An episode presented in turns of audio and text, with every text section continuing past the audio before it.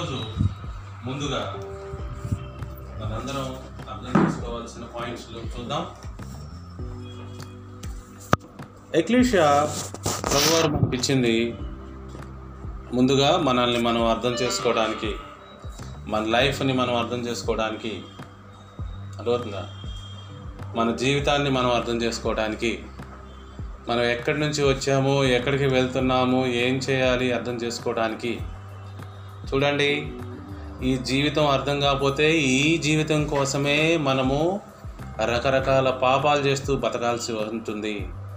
రకరకాలుగా నిస్సహాయ స్థితిలోకి వెళ్ళాల్సి ఉంటుంది. కాంప్రమైజ్ అవ్వాల్సి ఉంటుంది.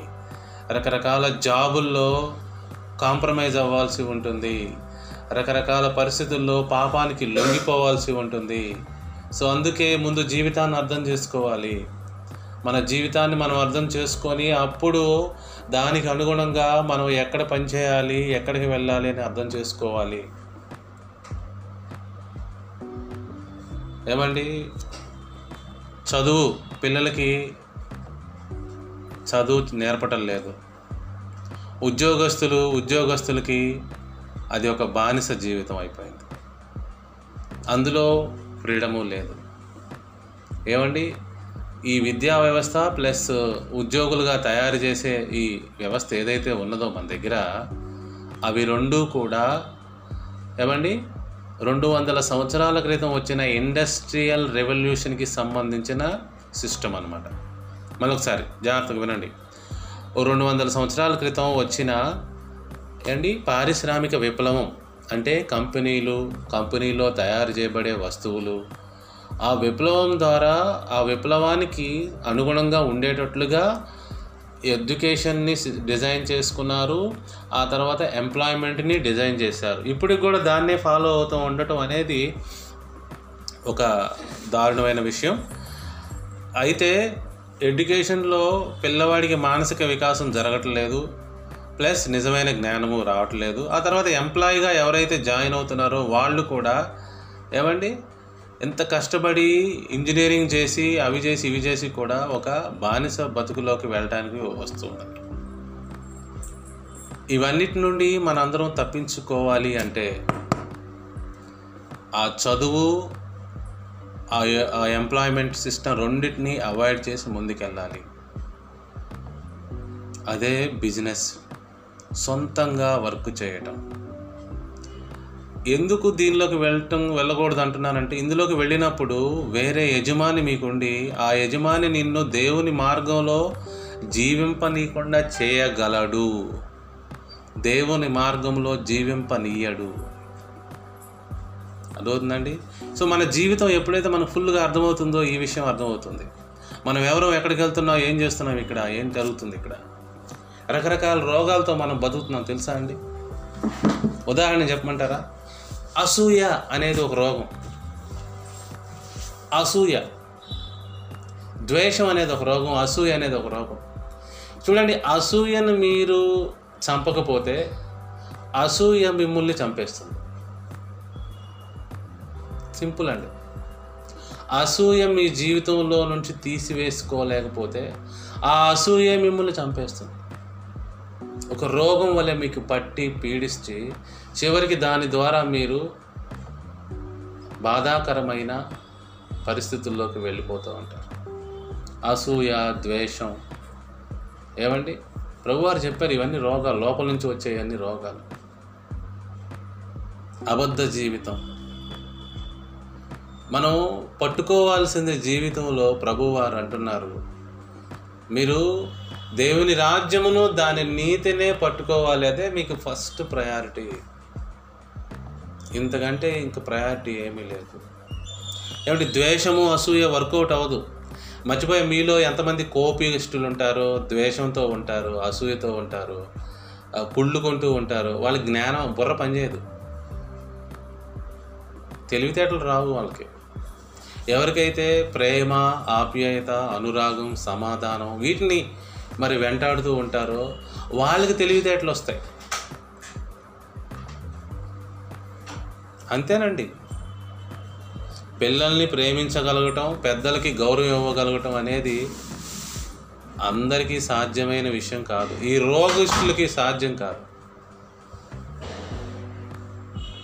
జాగ్రత్తగా ఆలోచించండి.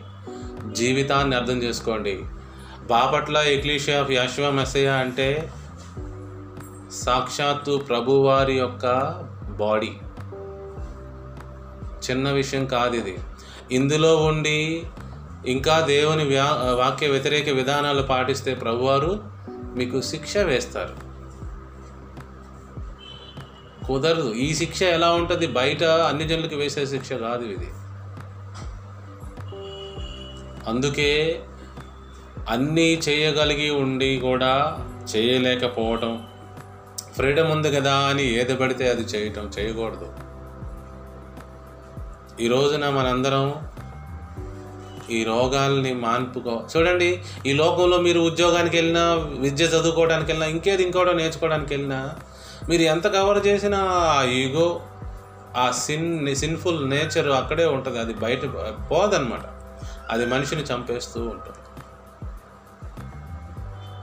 ఎంత కవర్ చేసినా అంతేనండి. నేను సాధారణంగా చెప్పాలి అంటే మన లొకాలిటీలో బాపట్ల తెనాలి ఇట్లా ఇట్లాంటి లొకాలిటీలో ఎక్కువ శాతం మరి మిడిల్ క్లాస్ ఫీమ్ పీపుల్ ఉంటారు పేదవాళ్ళు ఉంటారు. వీళ్ళ మధ్య ఉండే ఎన్విరాన్మెంటు ఏంటి? అంత తెలివి గల ఎన్విరాన్మెంట్ కాదండి.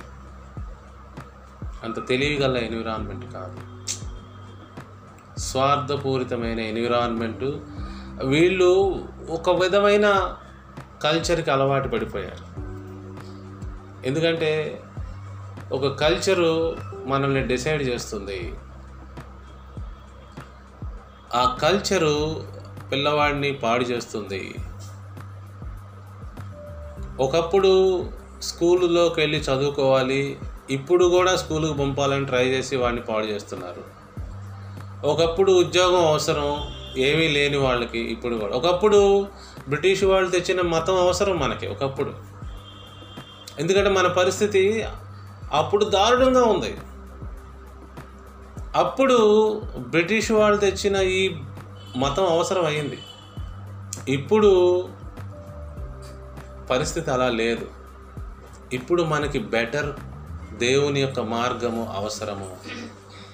కానీ ఇంకా మతంలోనే ఉండి పాపం బయటపడలేని పరిస్థితుల్లో చాలామంది ఉన్నారు.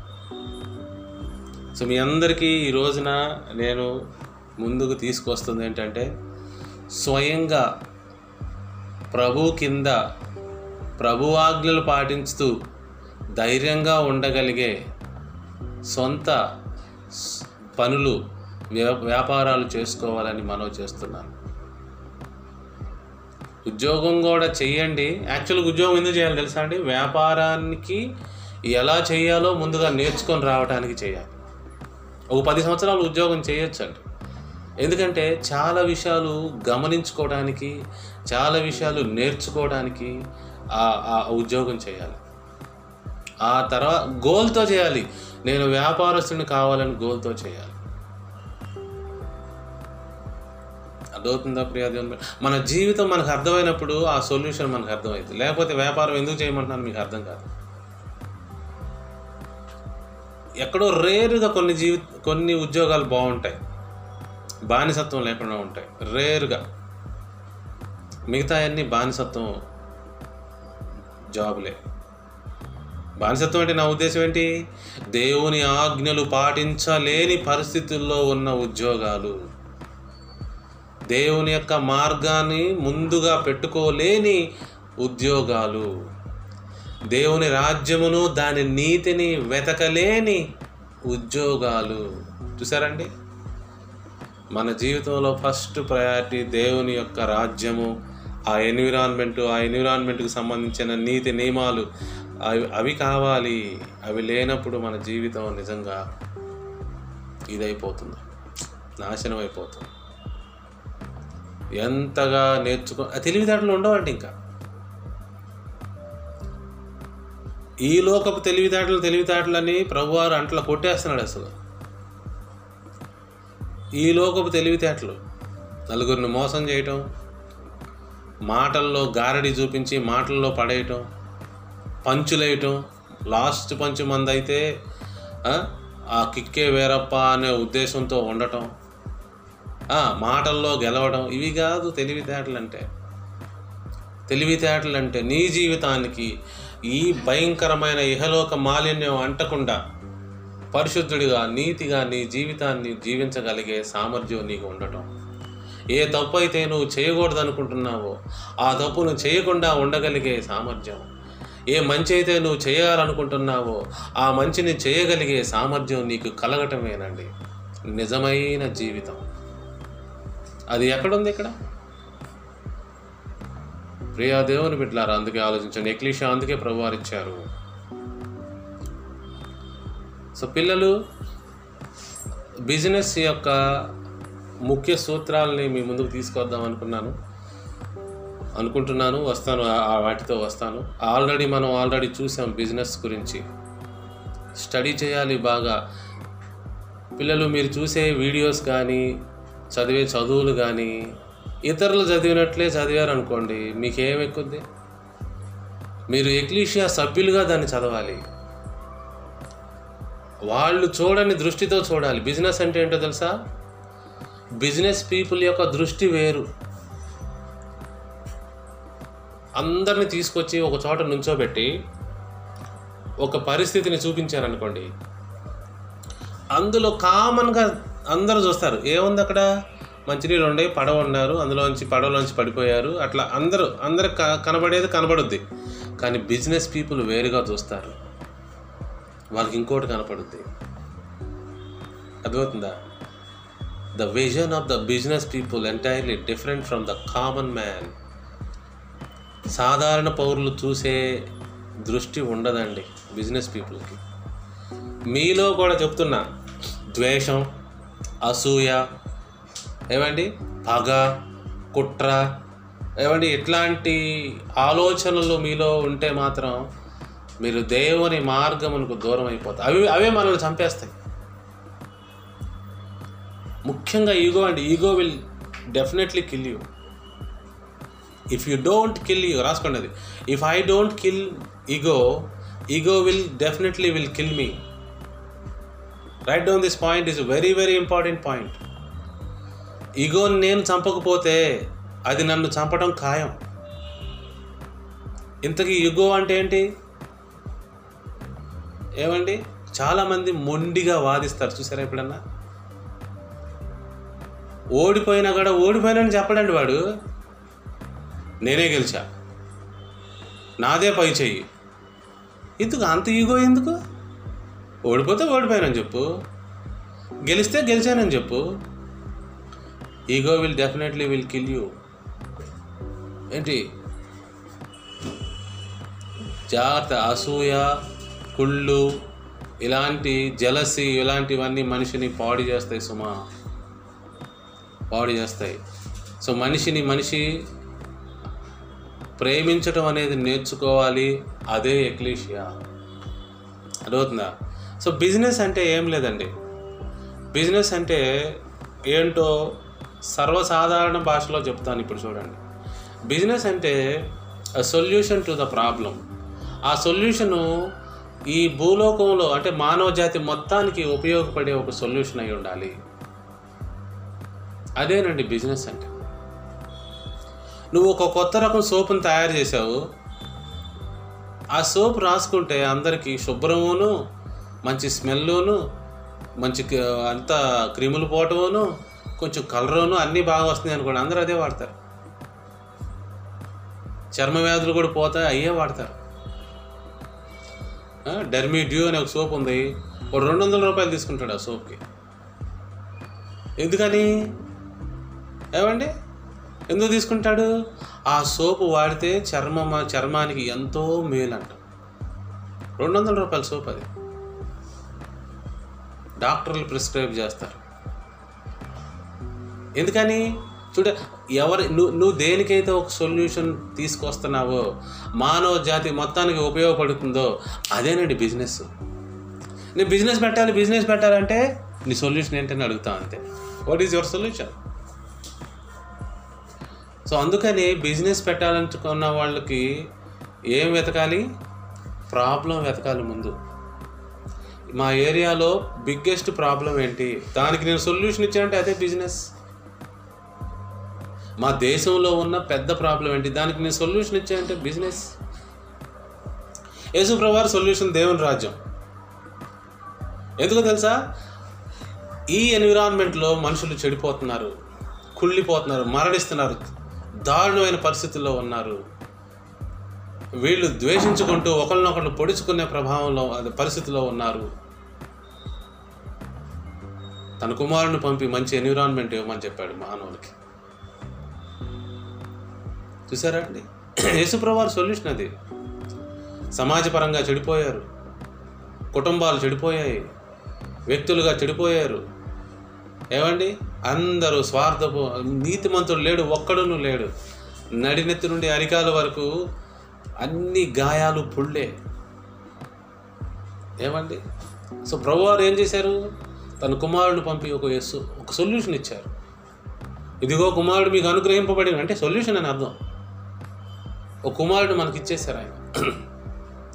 ఈజ్ ద వే అందుకే ఆయన వా- ఆయన ద్వారం ఆయనే మార్గం.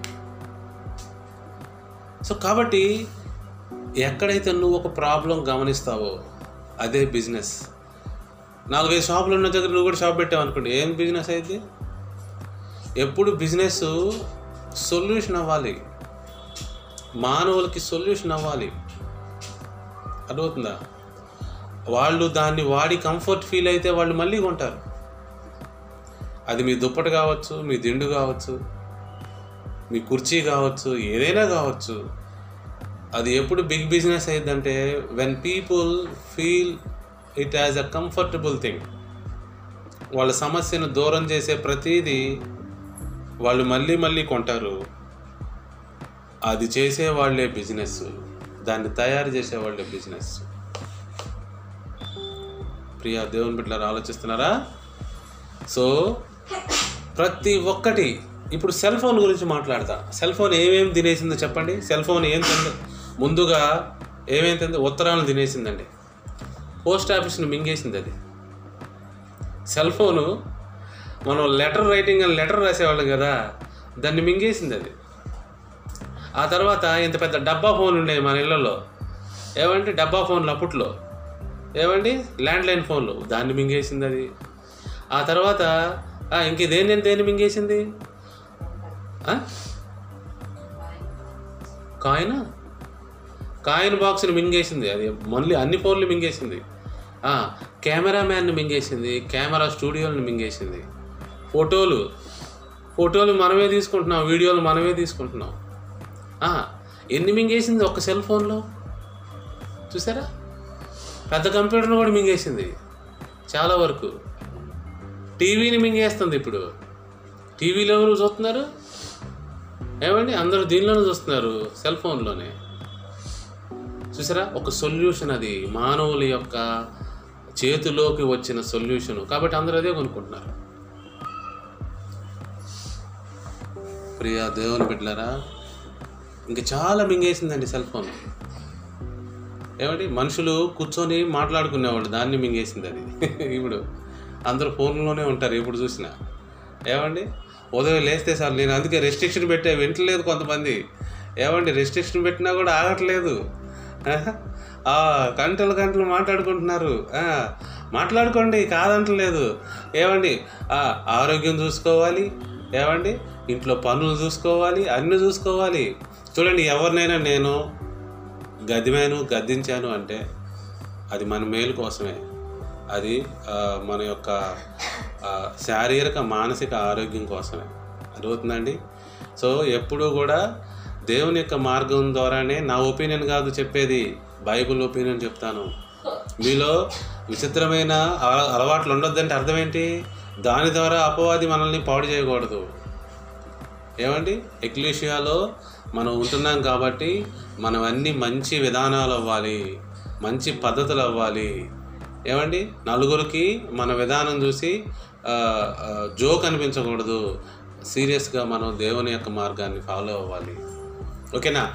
సో బిజినెస్ అంటే ఏంటి ఇప్పుడు? బిజినెస్ అంటే ఏంటి?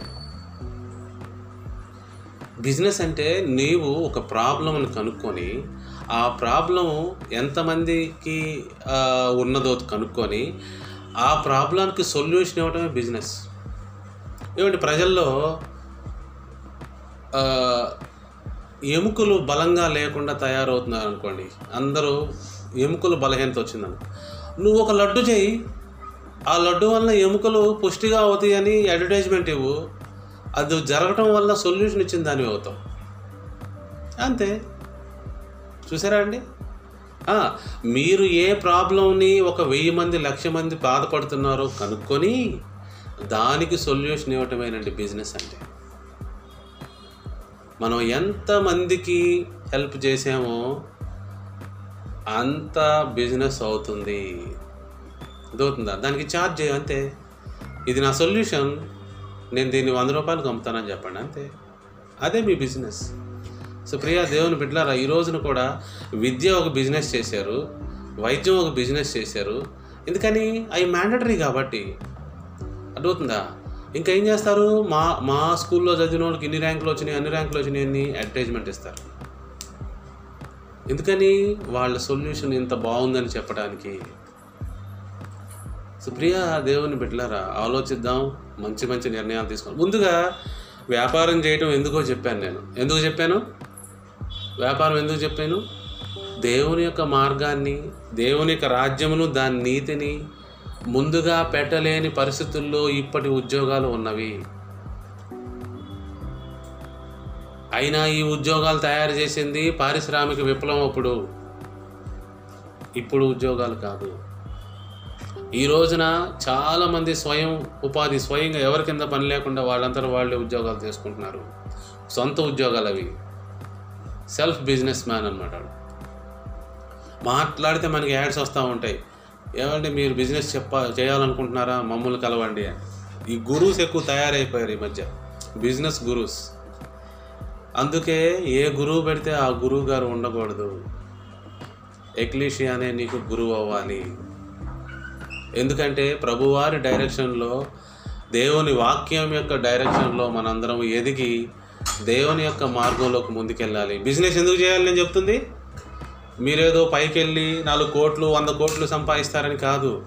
మీరు మీ కుటుంబము మీ సమాజంలో ఉన్న మీ సంబంధులందరూ దేవుని రాజ్యమును దే ఆయన నీతిని ఫస్ట్ ప్రయారిటీగా పెట్టగలిగే ఒక కుటుంబంగా ఒక మనిషిగా ఒక సమాజంగా ఒక కుటుంబ సభ్యులుగా ఉండాలన్న ఒకే ఒక ధ్యేయంతో నేను ఈ యొక్క బిజినెస్ గురించి మాట్లాడుతున్నాను. ఎందుకంటే మీరు చేసే ఏ ఉద్యోగం అయినా ఎక్కడైనా ఏదైనా దేవుని రాజ్యమును దాని నీతికి ఫస్ట్ ప్రిఫరెన్స్ ఇవ్వకపోతే ఇంకా ఉపయోగం లేదు అని చెప్తున్నాను. అర్థమైందా? సో ప్రియ దేవుని బిడ్లారా మనం లోకమునంతా సంపాదించుకొని దేవుని మార్గం పా పాటించలేనప్పుడు మన జీవితం ఏ పాటిది? ఎందుకు? ఏమండి? పెద్ద పెద్ద ఆసాములు నా ప్రాణమా సుఖించుము తినుము త్రాగుము. చాలా ఏళ్ళ వరకు మనకు ఆస్తి ఉన్నది. ప్రభువారు అంటున్నారు వేస్ట్ అంటున్నాడు. ఎందుకంటే అంతున్నా అతను దేవుని యొక్క రాజ్యమును నీతిని పాటించగలిగే జ్ఞానము లేదు. పాటించాలన్న జ్ఞానము లేదు. అందుకే వాని ప్రాణమును అడుగుతున్నారు ప్రాణం పోగొట్టుకుంటున్నారు. అర్థమవుతుందా అండి నేను చెప్పే విషయాలు మీ అందరికీ? సో నాకు ఎక్కువ సమయం ఇప్పుడు లేదు. నేను మళ్ళా బిజినెస్ గురించి వరుసని చెప్పుకుంటూ వెళ్తాను. అందరూ గమనించండి బిజినెస్ ఈజ్ ఏ రాసుకోండి. Business is a solution to a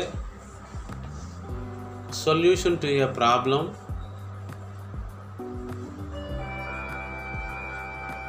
business is a solution to a problem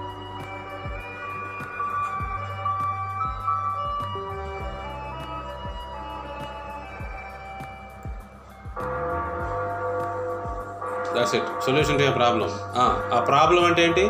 ఆ ప్రాబ్లం అంటే many people are affected by the problem where where రాసుకోండి. Where many people many people are affected by that problem అంతేనండి solution. మీరు జీవితంలో business చేయాలని ఏదో ఒక business అనుకోవద్దు. ప్రాబ్లంకి సొల్యూషన్ ఇవ్వండి. కొంతమంది ఉంటారండి. ఇక్కడ నాటుకోళ్ళు తినేవాళ్ళు ఎక్కువ మంది ఉంటారు కానీ నాటుకోళ్ళు లేవు. ఏం చేస్తారు? వాళ్ళు నాటుకోళ్ళు తెచ్చి ఓపెన్ చేస్తారు అక్కడ. ఆ ఊరంతా నాటుకోళ్ళు తినేస్తారు అక్కడే కొనుక్కొని. సొల్యూషన్. చేయొద్దని చెప్పట్లా నేను. నాటుకోళ్ళ వ్యాపారం చేయండి. ఎంత గొప్ప వ్యాపారము ఏదైనా సరే ఒక ఏరియాలో ఒక ప్రాబ్లము ఒక లోపము ఉన్నప్పుడు నీవు దాన్ని ఫుల్ఫిల్ చేసినప్పుడు ఒక బిజినెస్ అవుతుంది. ఏమండి? కేజీ ఏడు వందల రూపాయలు పెట్టి కొంటున్నామండి. నాటుకోడి బాపట్లలో. కేజీ ఏడు వందలు ఒక్కొక్క కోడి రెండు కేజీలు ఉంటే మీరు ఆలోచించండి. ఒక పది కేజీ పది కేజీ పది కోళ్ళు తెస్తే నేనేమంటున్నానంటే ఏ బిజినెస్ చేసినా అది ఒక ప్రాబ్లంకి సొల్యూషన్ అవ్వాలి.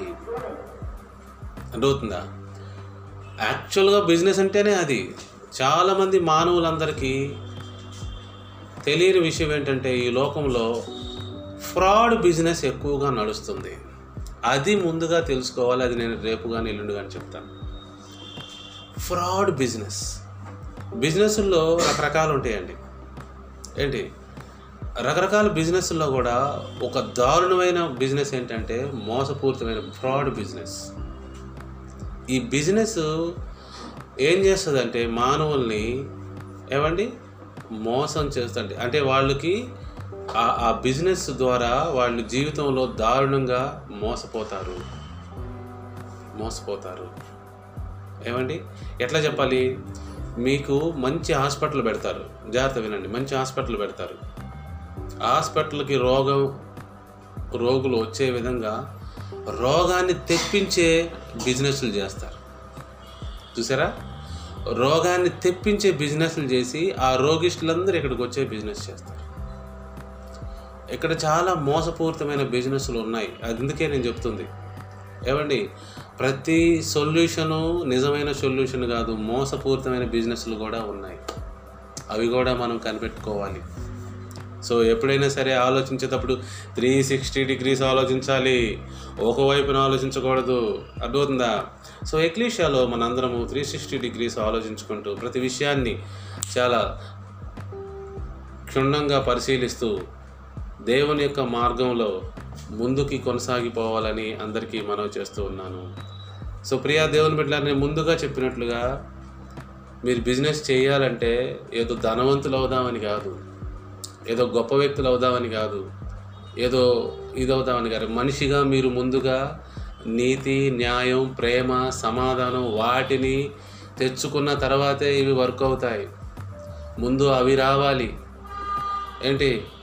ముందు అవి రావాలి. అవి రాకపోతే ద్వేషంతో ఏది పని కాదు. కుళ్ళుతో అసూయతో మోసంతో ఏమీ తెలివితేటలు పెరగవు. ఏమండి? మళ్ళీ చెప్తున్నాను ఈగో కానీ కుళ్ళు కానీ జలసీ కానీ ఇవన్నీ మనిషిని చంపేస్తాయి. అదవుతుందా మీ మొండితనము గర్వము అహంకారము ఇవన్నీ చంపేస్తాయి. కేవలం ఇతర వ్యక్తుల్ని ప్రేమించటం లేకపోతే సమాధానంగా ఉండటం ఇతర వ్యక్తుల యొక్క మేలును కోరుకోవటం అన్న విషయాలు ఏవైతే ఉన్నాయో అవి మాత్రమే మనిషిని మనిషిగా జీవించడానికి ఉపయోగపడతాయి. లేకపోతే ఏదైనా సర్వనాశనం. అంతేనండి. నాశనానికి నడుస్తూ ఉంటారు వాళ్ళు వాళ్ళంతా. ఈ విధంగా నిజమైన వాటిని గ్రహించుకొని అప్పుడు బిజినెస్లోకి వెళ్ళాలి మీరు. జీవితం మీద అవగాహన లేకుండా బిజినెస్ చేయొద్దు మీరు. ఏమండి? అప్పుడు మనుషుల్ని చంపుకుంటూ బిజినెస్ చేస్తారు. అది దారుణం అండి. అది దారుణం. సో అందుకే ఈ బిజినెస్ విషయాల్లో మరి పిల్లలకు కూడా చెప్తున్నాను కాబట్టి ఒక్కొక్క స్టెప్ ఒక్కొక్క స్టెప్ అందరికీ బిజినెస్ గురించి అన్నీ చెప్తూ ఉంటాను. అందరూ జాగ్రత్తగా మరి ఆలకించి దేవుని మార్గంలో నుండి బిజినెస్లు నేర్చుకోండి. స్వచ్ఛమైన బిజినెస్లు నేర్చుకోండి. అర్థమవుతుందా? ఈ విధంగా ఏ బిజినెస్ చేయాలనుకుంటున్నారో మీరు ఒకవేళ మీకు పరిచయం నీకు తెలియలేదు అనుకోండి నాకు అడగండి కొంచెం. ఈ బిజినెస్ మంచిదే కాదా అండి? ఇది ఇందులో మోసం ఉందా? ఇందులో ఏముంది అట్లా? అడిగితే మరియు దేవుని వాక్యానుసారంగా అది సరైన మార్గమో కాదో మనం పరిశీలించి మరి ముందుకు వెళ్ళచ్చు ఓకేనా?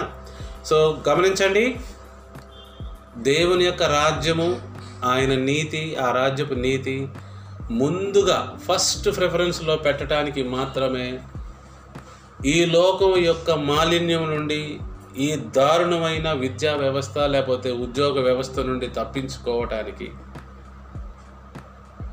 ఈ వ్యాపార దృక్పథం బిజినెస్ అనేది చేయమని నేను చెప్తున్నాను. ఆలోచించండి ఇట్లా ఈ మంచి అవగాహన తెచ్చుకొని బిజినెస్లోకి వెళ్ళాలి మీరు. వేరే వేరే వేరే కారణాలు ఏమన్నా పెట్టుకున్నా కానీ అది కొంతకాలం నడుచుదేమో కానీ లేకపోతే అది వేరే దారికి దారి తీస్తుంది వేరే ప్రాబ్లం దారి తీస్తుంది. మళ్ళీ ఒకసారి చెప్తున్నా వినండి. మీరు రాంగ్ ఉద్దేశాలతో బిజినెస్ స్టార్ట్ చేశారనుకోండి ఇది ఎలా ఉంటుందంటే ఒక ప్రాబ్లంకి సొల్యూషన్ ఇస్తే ఇంకొక ప్రాబ్లం సైడ్ ఎఫెక్ట్గా వస్తూ ఉంటుంది. మనందరికీ తెలుసు కదా ఇది? తెలుసా మీ అందరికీ? అరే ఈ ఈ- ప్రాబ్లం వచ్చిందిరా. ఈ సొల్యూషన్ వాడదాం అనుకుంటారు. అది వాడుకుంటే ఇంకో ప్రాబ్లం వచ్చింది అరే ఇంకోటి ఇదేందిరా ఇది వచ్చింది. ఇది చేస్తే ఇంకోటి వచ్చింది అంటే మీ సొల్యూషన్స్ తప్పు మీ ఆలోచన క్రమం తప్పు. అర్థమవుతుందని చెప్పేది? మనం చాలాసార్లు ఇదే మోసంలో ఉండుంటాము చూసుకోండి కావాలంటే. ఒక తప్పు చేసినందుకు దానికి సొల్యూషన్ ఇవ్వడానికి పోతే మళ్ళీ ఒక ప్రాబ్లం వచ్చింది అది మళ్ళీ చేయాలని చూస్తే ఇంకొకటి వస్తూ ఉంటుంది. దెబ్బ మీద దెబ్బ పడతానే ఉంటుంది సొల్యూషన్ రాదు. ఎందుకని?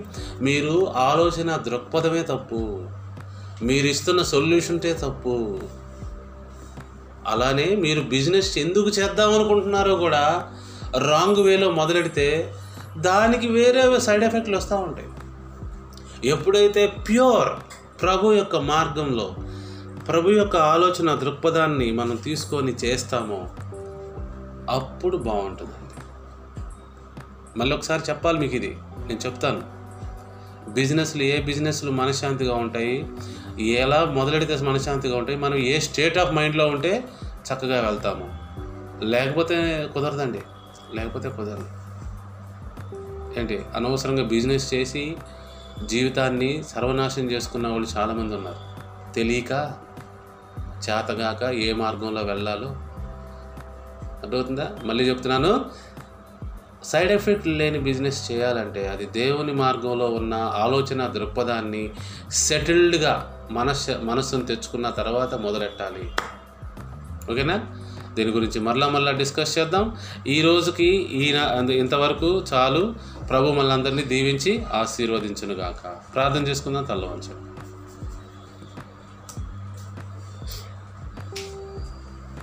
our heavenly father we thank you so much for this beautiful wonderful family class lesson that you you given us తండ్రి నీ కృపలో నీ దయలో మాకు కావాల్సిన జ్ఞానాన్ని మాకు పంచుతున్నందుకు వందనాలు ప్రభా స్తోత్రాలు.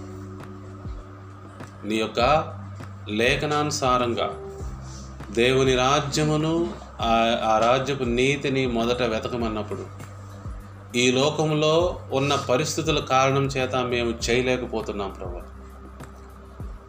అయితే నీ కృపను బట్టి ఈ రోజున మంచి సొల్యూషన్గా ఒక మంచి బిజినెస్ని ఏర్పాటు చేసుకోవడానికి మీరు ఇస్తున్న అవగాహన బట్టి వందనాలు ప్రభా స్తోత్రాలు. జీవాధిపతి జీవం కలిగిన తండ్రి ఆశ్చర్యకరుడ అద్భుతకరుడ. నీ కృప మా అందరిపైన ఉంచుతున్నందుకు వందనాలు ప్రభా స్తోత్రాలు.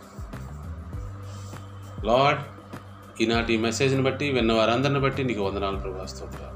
సరైన దృక్పథంతో మంచి మనసాక్షితో అందరూ ముందుకు సాగడానికి కృప అనుగ్రహించమని ప్రార్థిస్తూ ఉన్నా. విన్న ప్రతి ఒక్కదాన్ని ప్రతి ఒక్క విషయాన్ని వాళ్ళు మనసులో పెట్టుకొని మరి అప్లై చేసే వారిగా ఉండడానికి నీ కృప అనుగ్రహించమని ప్రార్థిస్తూ ఉన్నాను తినుటకు ఆహారము ఉండుటకు నివాసము ధరించుటకు వస్త్రములు.